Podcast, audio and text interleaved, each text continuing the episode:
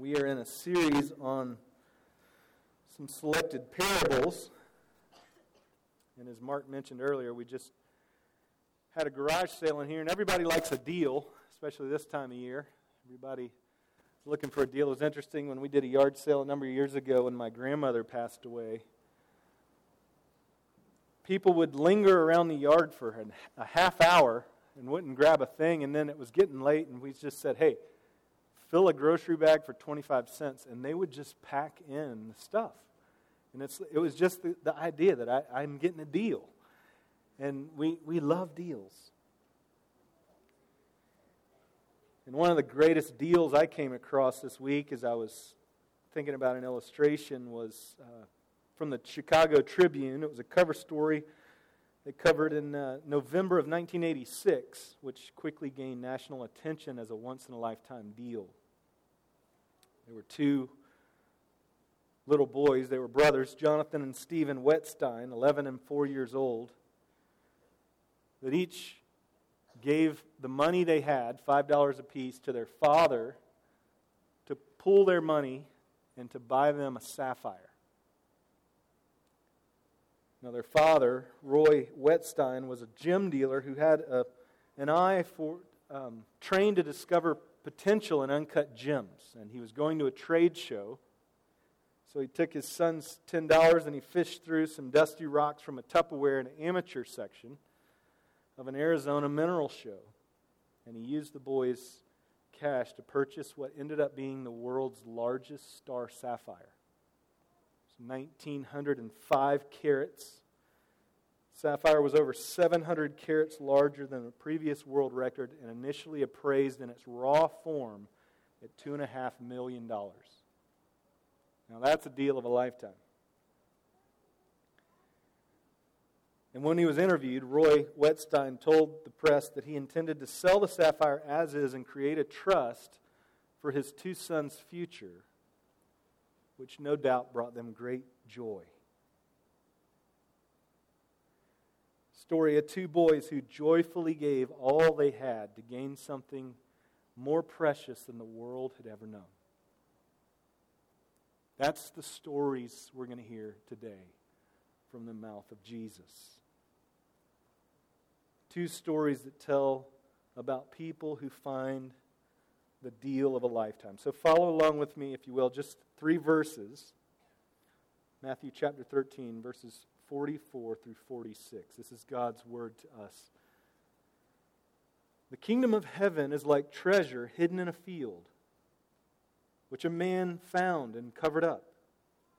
Then, in his joy, he goes and sells all that he has and buys the field.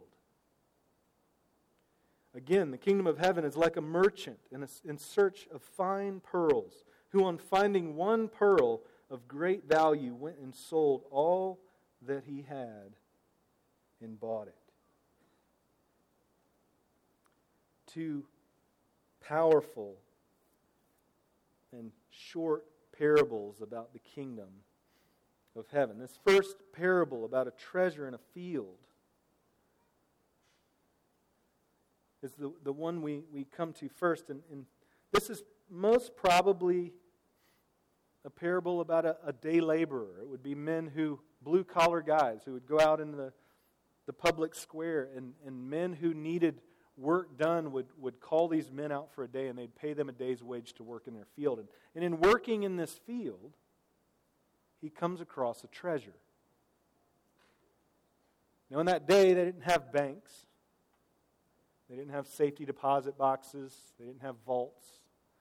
And so, if you had wealth and you had riches, many people would, would bury it in the ground or hide it in a cave, somewhere where no one would find it. Was there a way of, of securing it? Because if you had wealth in that day, you're either susceptible to thieves and robbers, or Rome could tax you. And so many times these people would, would sneak out in the night when no one was paying attention and they would find strategic locations to bury treasure keep it in a safe place, to deposit it underground as a safety deposit. And at times, these people would get ill and die, or they'd get killed in war, or they'd uh, there'd be some unforeseen circumstance where no one knew where the treasure was, and then they passed away. And on occasion, people would stumble upon these treasures. And so the only rightful way to acquire that treasure would be to buy the field. And so when this man sees this treasure in joy, he goes and he sells everything he has and he buys the field.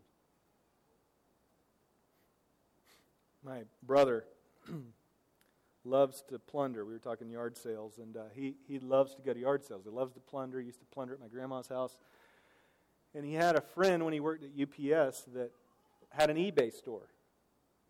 And he told my brother, Man, if you go to yard sales, man, you'd do well with an eBay store. And my brother's like, Man, nobody's going to buy this junk, you know. And uh, he's like, Well, why don't you buy some stuff, bring it to me, I'll put it on my store, and I'll show you, show you how it works. And so my brother did.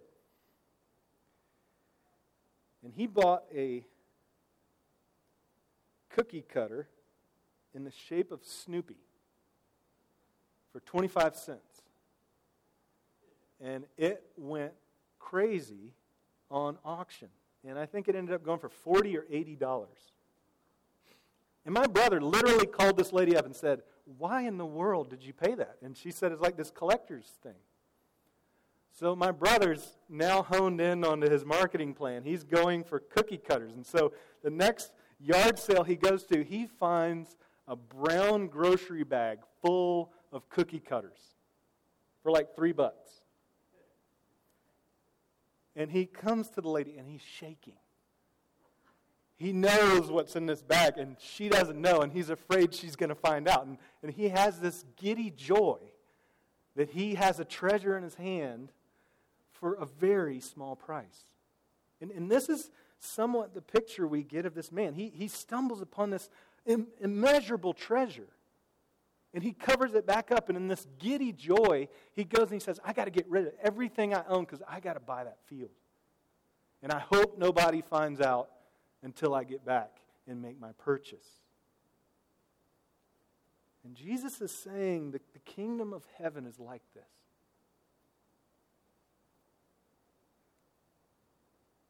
This man knew it was important to take decisive action while the opportunity was available. No cost was too great because it was a deal of a lifetime. And Jesus quickly proceeds into another parable about a pearl of great price. And this parable has a similar theme, but a very different context. This is not a blue collar man. This is a wealthy, white collar, world traveling businessman. And he's got a particular eye for pearls. He's a collector. And in that day, pearls were considered one of the most precious commodities.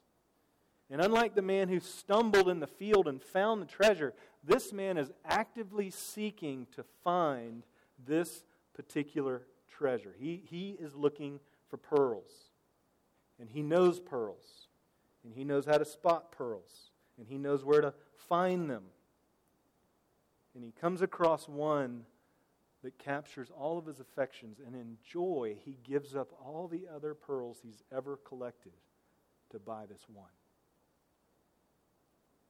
And Jesus says that the kingdom of heaven is like that. It's worth cashing everything in to gain it. So these are the stories. So, what's the point of these parables? What's Jesus trying to convey to us about the kingdom of heaven? This saving reign of God in Christ that we call the kingdom of heaven, that's partly present now, partly in the future. What is, what is he saying about that in these two stories? Is this about the value of God's kingdom? Or is it about the cost of discipleship? Or is it both? John Piper wisely writes on this passage The kingdom of God is so valuable that losing everything on earth but getting the kingdom is a happy trade off. Let me say that again. The kingdom of God is so valuable that losing everything on earth but getting the kingdom is a happy trade off. Or maybe a way I would capture what I think is going on in these parables would be to say it this way true exposure to God's saving grace, God's amazing grace, results in a life abandoning joy. True exposure to God's amazing grace results in life abandoning joy. See, the point of these parables is not about guys who, who gain financial security or, or who spun a big deal. It's about giving up whatever we cling most closely to for safety and significance and security in order to, get, to gain the thing that can only bring us true security. And, and those things are different for each of us. Things that we cling closely to, things that we search this life out for, things that we hope to stumble upon, that we hope will satisfy or give some sense of comfort or safety or security or significance. For some, like the merchant, it might be the pearl of financial security, where if you just have enough in the bank for your future, all is well. For some, it might be the pearl of popularity, or reputation, or status, or control. For some, it might be relationships. For me, it was pleasure, worldly passions. A man stumbling across the wasteland of a field looking for anything that would satisfy. God arresting me on a road facing death. Like the song we just sang of things that promise joy in life but were leading me to a grave. And God met me there. And in joy, I, I threw it all down for the deal of a lifetime, the, the, the, grace of God, the mercy of God, the forgiveness of God, life eternal. To give up the shackles I was wearing. And, and we all have these pearls that we carry. We all have these things we pursue that we assume will satisfy or bring safety or comfort or security. And many of them are not bad in and of themselves, but when they become the ultimate pursuit of our lives, they offer a false sense of security and they blind us to our need of the grace of God.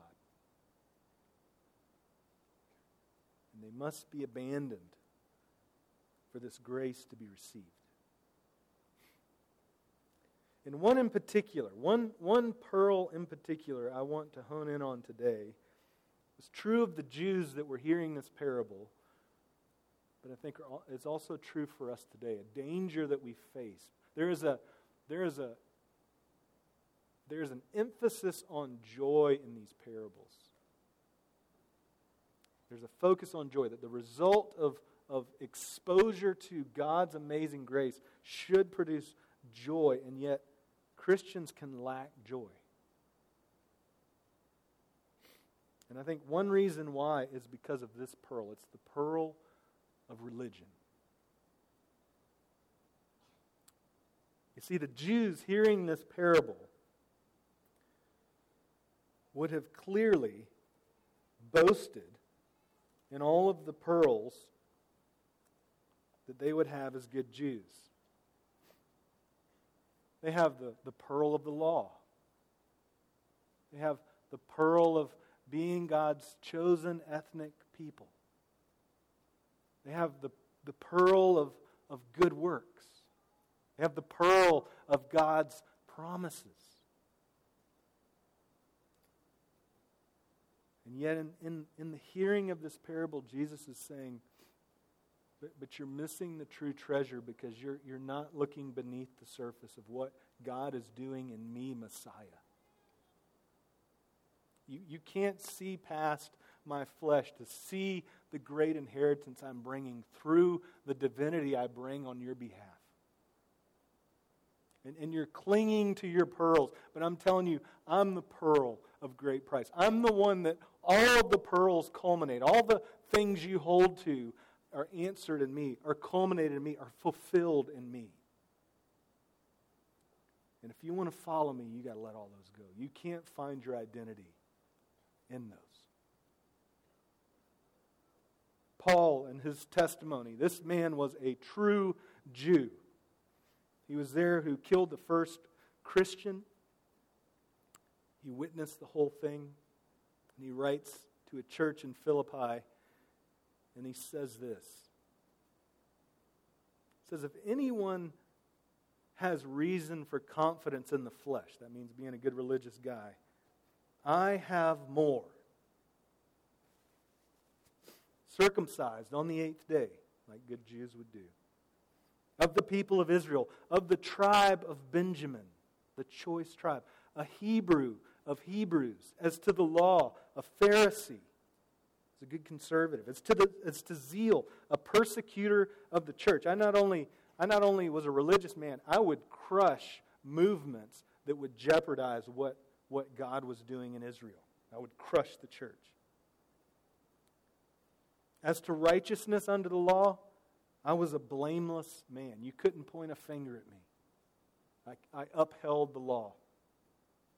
All these pearls I had. Verse 7 But whatever gain I had, I count as loss for the sake of Christ. Indeed, I count everything as loss because of the surpassing worth of knowing Christ Jesus, my Lord. For his sake, I have suffered the loss of all things and count them as rubbish in order that I might gain Christ. The pearl of great price. I will lay all these other pearls down because he's the one. And I will, I will, I will give my life's pursuit to pursuing him. The rest is rubbish. But that's a pearl that's hard to get rid of. I think it was true then, and I think it's true now. And this text, as I mentioned, places emphasis on joy. And I think many of us as believers, we can relate to the joy that comes in our initial salvation. We, we read these parables and we say, Yeah, I remember that. I, you know, I, I remember when I just, it was a no brainer. It was a deal of a lifetime. I just threw everything down, and, and, and Christ was my everything. But if you've grown up in the church, or if you've grown up around Christian culture, it's easy to pick that pearl back up. And joy's at stake. Joy's at stake. The, the mark of a Christian should be joy. And if we pick those pearls up, our joy will be diminished. And a man by the name of Martyn Lloyd-Jones wrote a book about this. It actually was a series of sermons that later was published into a book called Spiritual Depression.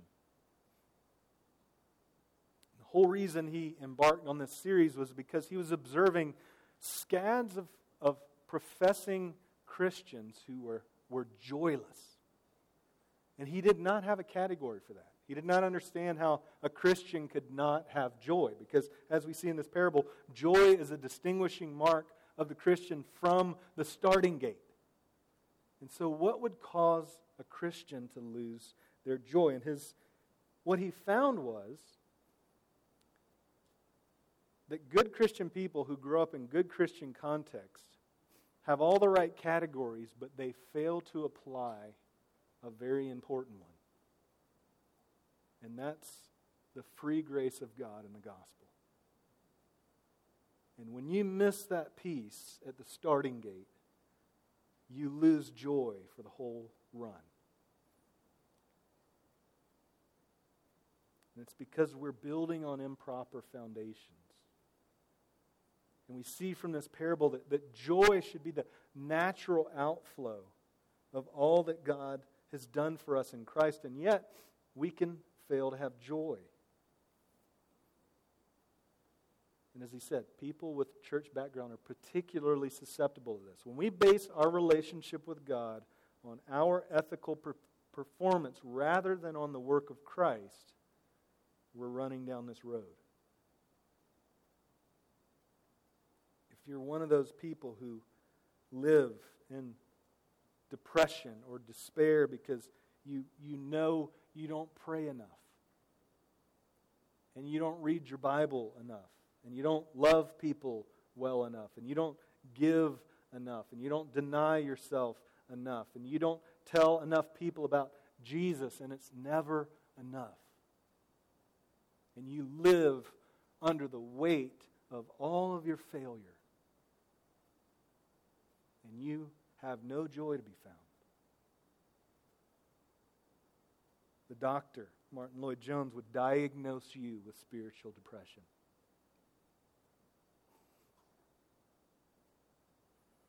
And then there are those times where we see this rare exception of people who they just seem to have joy regardless of what they're going through. They'll, they'll sit by a spouse that they've loved for 75 years and they will have joyful tears in their eyes as they tell them goodbye as they enter into the kingdom. And, and they never say a negative word, they never have a criticism of anybody. As they get older, they just get sweeter. and we say, oh, that could never be me. And it's probably because we build on the wrong foundation. Because this parable tells us if we build on the right foundation, joy is to follow. But if we're on the religious treadmill and trying to keep our action in, in compensation with what we deserve, we're going we're going to continually live in frustration and fear and without joy.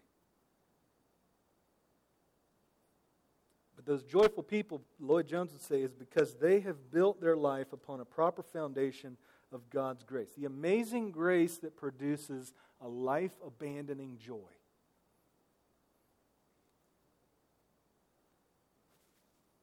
These are people that see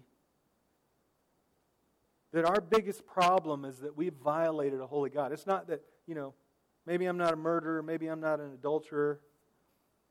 But when I look in the Old Testament, there's a command to love the Lord your God with all of your heart, all of your soul, all of your strength. And love your neighbor as yourself. And there's not one of us in this room that fulfill that command.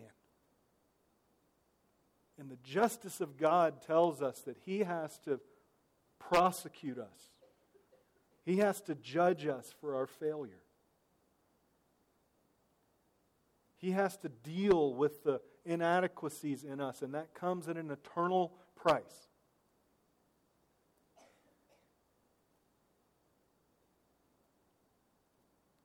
And we all fail miserably, and we have no hope. And we wander through our fields and we search through this life trying to find significance and meaning in a place that we can land where there's peace and there's, there's joy and, and there's hope.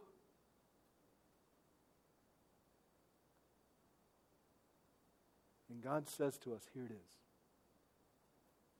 And his name's Jesus. And I've not put him out of your reach. I've, I've deposited him in that field, that barren field that you wander in. And I want you to find him.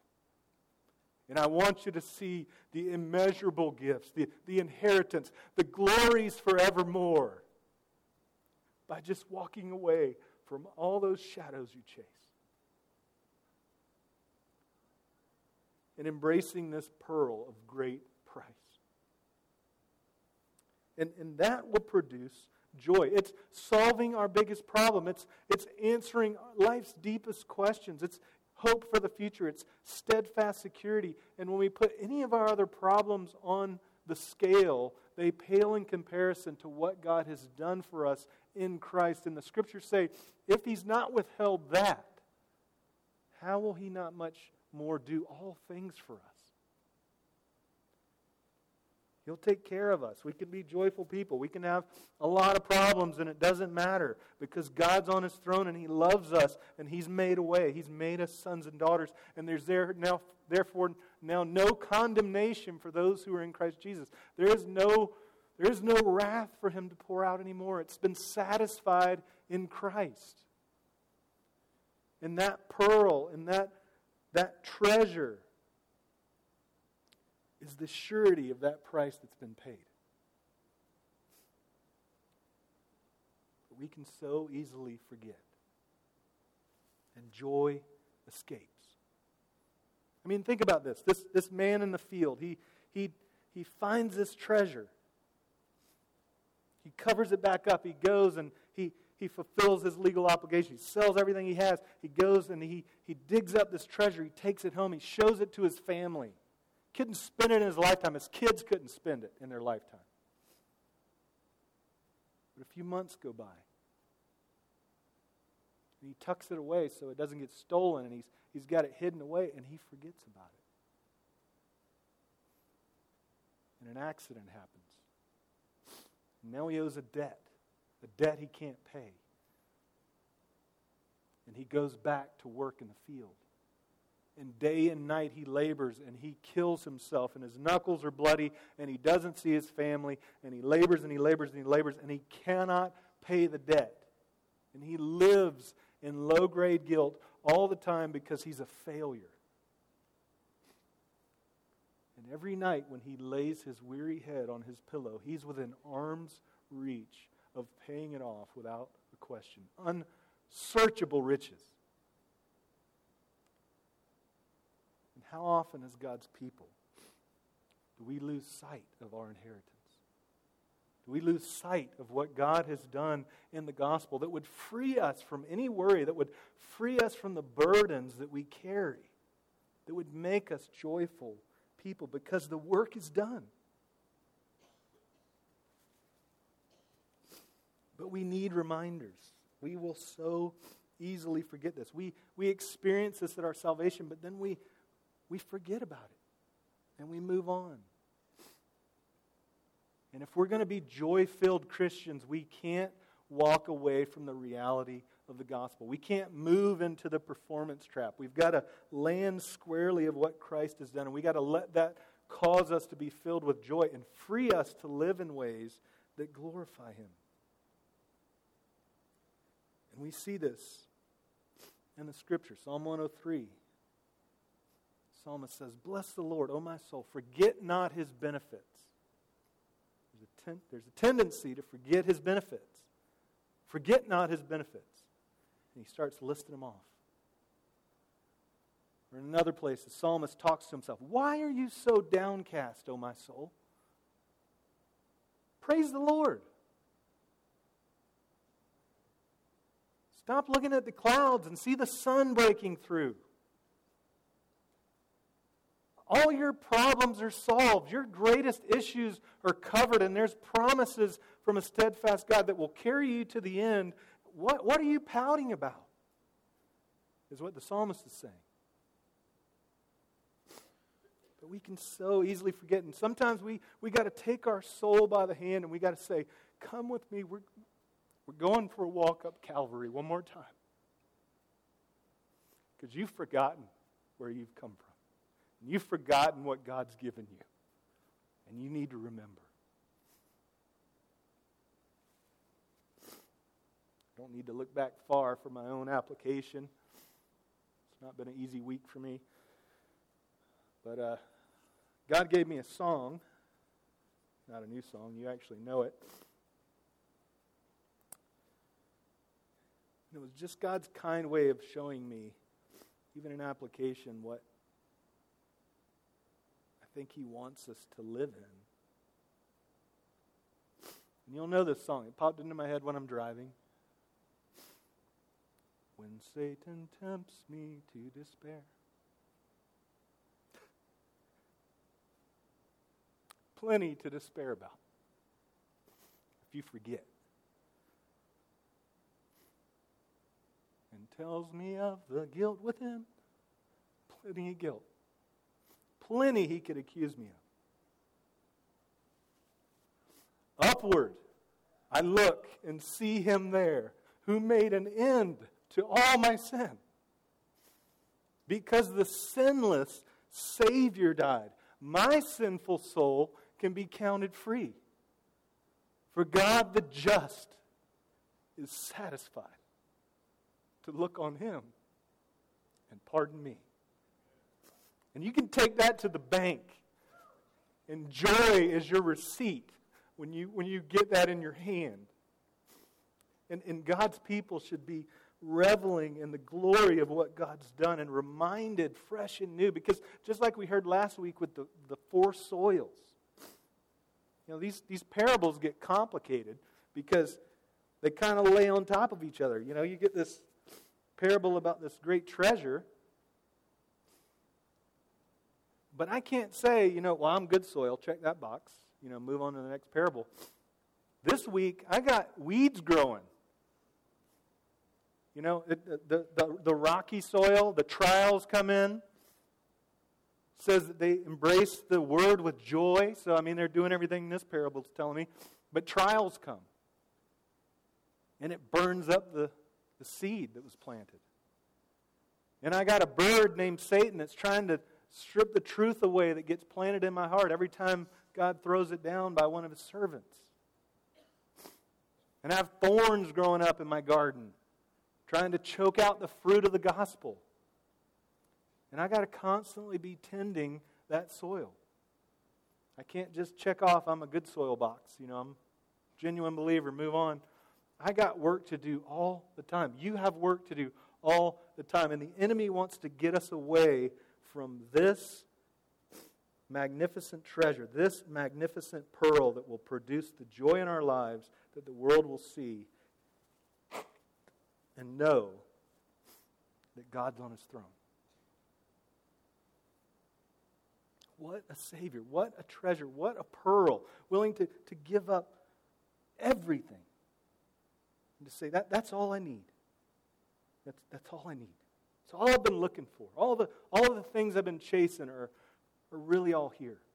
I've been made for eternity. I've been made for rest, and my heart is restless until it finds its rest in you, is what St. Augustine said.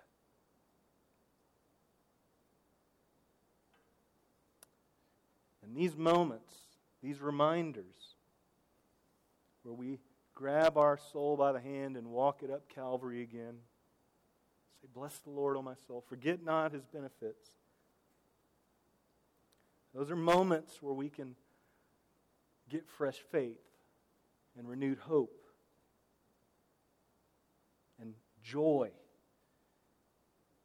And there are new opportunities for us to count more things as lost, to give it up, to follow the one who gave us everything, so that we in turn might have everything in Him.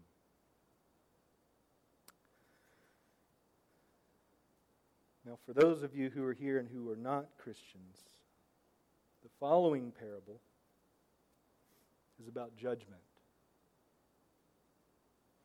There's a day coming when, when God is going to sort everything out.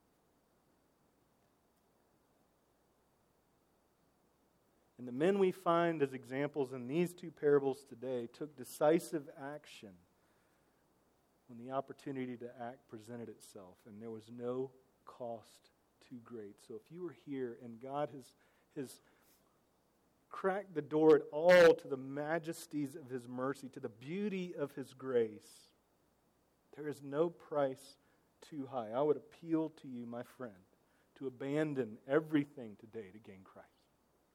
Walk away. And grab the one that your soul's been longing for all along.